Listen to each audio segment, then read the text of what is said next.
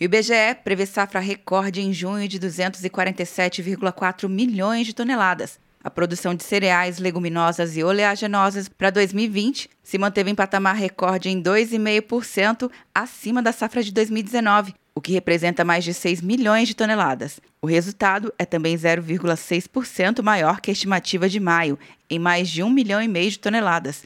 Os dados fazem parte do levantamento sistemático da produção agrícola de junho, divulgados nesta quarta-feira pelo IBGE. De acordo com o gerente de safra do IBGE, Carlos Antônio Barradas, três produtos deste grupo se destacaram: o arroz, milho e a soja. Somados, representaram 92,3% da estimativa da produção e responderam por 87,2% da área ser colhida. Esse volume de produção recorde este ano se deve principalmente aos bons preços dos produtos, que levaram aos, os produtores a investirem mais, a ampliar a área e investirem mais nas lavouras, e ao clima benéfico que nós tivemos durante o ano, na primeira safra, né, na safra verão, e na segunda safra.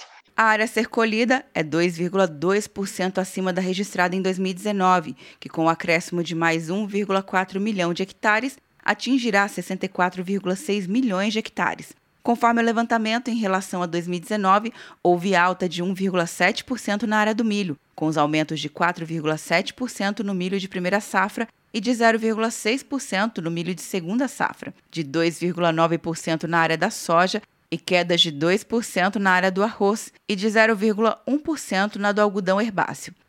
Começou o Arraial Uninter! Para festa não passar em branco, garanta até 40% de desconto na graduação e pós-graduação à distância. E você ainda ganha a matrícula em um curso de inglês. Inscreva-se e estude sem precisar sair de casa. Uninter.com De Brasília, Luciana Castro.